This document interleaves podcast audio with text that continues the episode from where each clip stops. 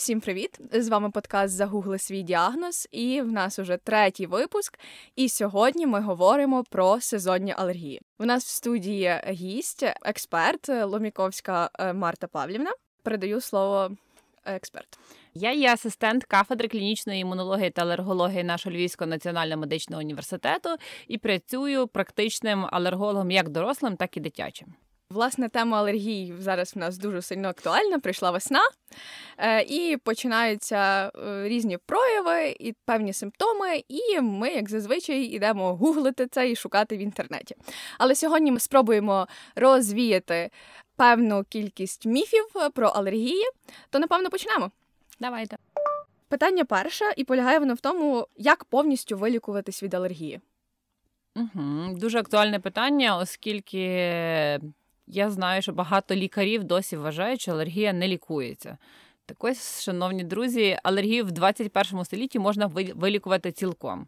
І це називається алергоімунотерапія або асід-терапія. Це лікування, коли ми призначаємо певний алерген у маленьких дозах в організмі, і організм до цього ну, звикає, можна сказати так. І таким чином ми можемо повністю вилікуватись від алергії. Але це може зробити лише допомогти вам лише лікар-алерголог.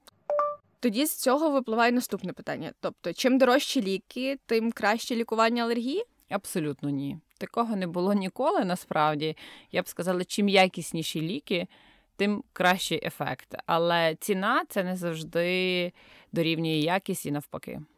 Угу.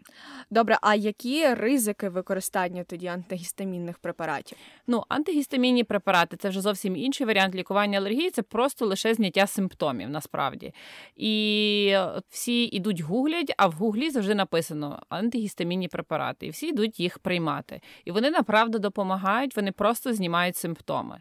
Але, на жаль, вони лише знімають симптоми. Тільки ми перестаємо їх Е, приймати, всі симптоми назад повертаються.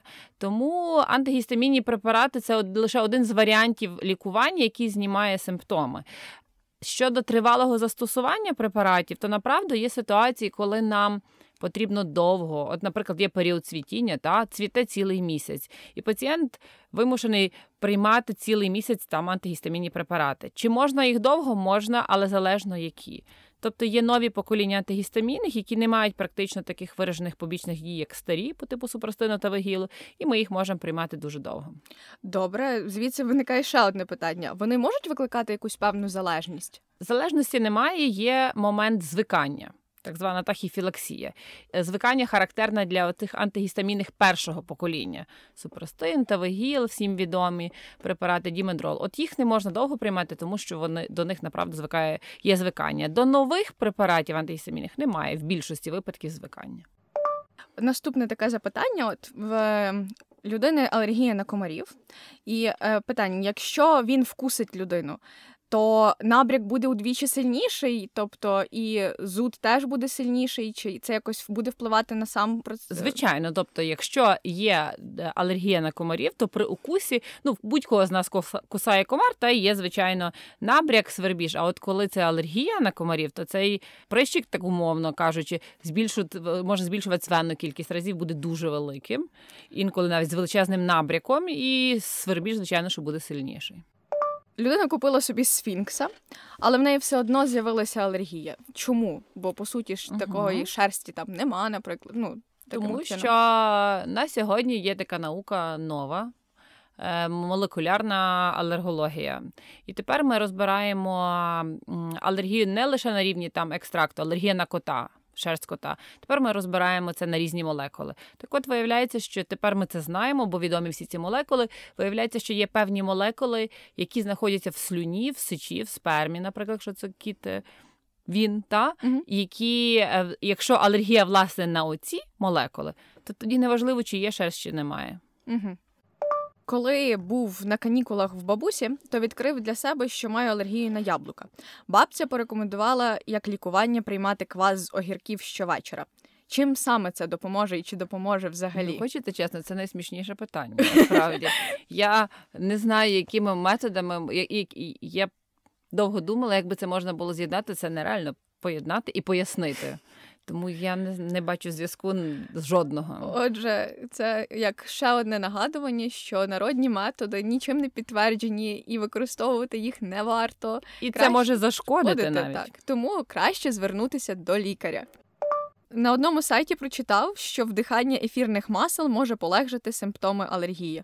Якщо так, то які корисніші чи взагалі ефірні масла можуть полегшувати. Насправді, ну це також з народних методів. Mm-hmm. Та всі mm-hmm. згадують, як колись там всі заставляли дихати, колись не було небулайзерів, що там над баняком капали, щось накривали рушником, О, і таким чином інгаляції. або там на картоплю е, вареною, та і всі проводили інгаляції. Коли ми певні ефірні масла, вони мають такі властивості, що вони знімають спазм м'язів, тобто відповідно спазм м'язів бронхів, полегшують відповідно дихання, десь частково заспок... багато з них мають заспокійливу дію багато доведено, що вони мають антиоксидантну дію, але всі ці ефірні масла е, в більшості це ж є натуральні е, речовини з певних рослин. Тому, якщо алергіка є алергія на щось, а він про це не може знати, то він тільки посилить її.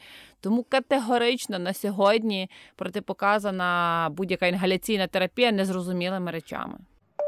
В мене алергія майже на всі фрукти, моркву, помідори, молочні продукти, будь-яке м'ясо, морепродукти. Питання: що я можу їсти, окрім крупи без масла, макаронів та хліба? Я б вже померла від такого, якби я їла картоплю і крупи. Насправді тут реально треба розібратись, тому що не буває так, що є алергія на всі продукти. Я вам більше того скажу, якщо ми говоримо про істинну алергію, то істинна алергія у дорослих людей практично, практично не буває буквально може там 5%, навіть 2% людей, які мають справжню харчову алергію. Харчу, ми говоримо про харчі, харчову алергію. Як я можу пояснити те, що запитали, хіба що є таке поняття, як неалергічна реакція, бо ми це називаємо псевдоалергічна реакція.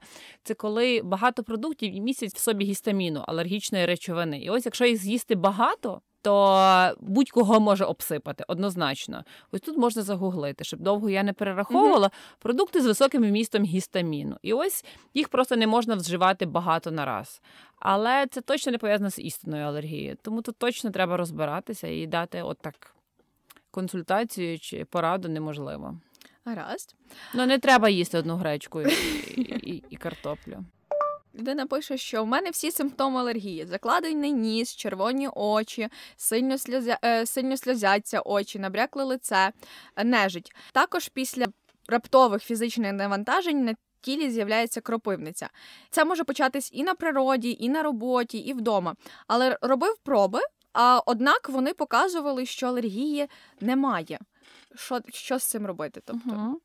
ну знову ж таки, тут треба розібратися через те, що на рахунок просто слова робив проби, які проби, проби бувають різні, на які алергени і так далі. Тут треба однозначно, я не можу сказати, що там немає алергії. Щодо кропив'янки е, після фізнавантаження, то це є однозначно є така хвороба, яка називається індукована кропив'янка викликана фізичними навантаженнями. Там точно не є причиною жодні алергени насправді. І така кропив'янка існує. Є кропив'янки від холоду, є кропив'янка теплова, є аквакропив'янка викликана контактом з водою. Тобто є багато е, різних варіантів, так званих індукованих кропив'янок, які є спровоковані якимось фізичним фактором. А от тому в даній ситуації, звичайно, що є лікування тими ж самими антигістамінними препаратами, але щодо того, що там не було жодного алергену, тут теж треба розбиратись, які проби роблені. Що таке холодова алергія? Угу. І взагалі що це за поняття?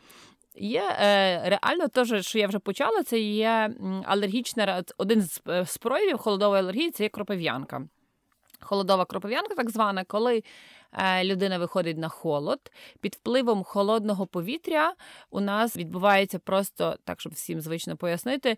В нас є такі клітинки ну, в шкірі на слизових для звичних людей розкажу, ну, вони називаються тканинні базофіли. Одним словом, з цих клітинок виділяються такі е, речовини, від яких буде алергія. І ось під впливом холоду ці клітини можуть самі по собі розриватися. І як наслідок викликати одразу холодову кропив'янку. Але проявляється вона тим, що ми маємо почервоніння, посиніння навіть рук, виражений свербіж, висипання. Але тут треба не завжди це є алергія на холод.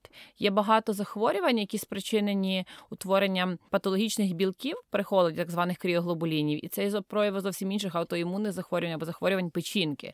Тому, якщо є якісь висипання, почервоніння на холоді, то однозначно треба піти до лікаря, щоб віддиференціювати, що це.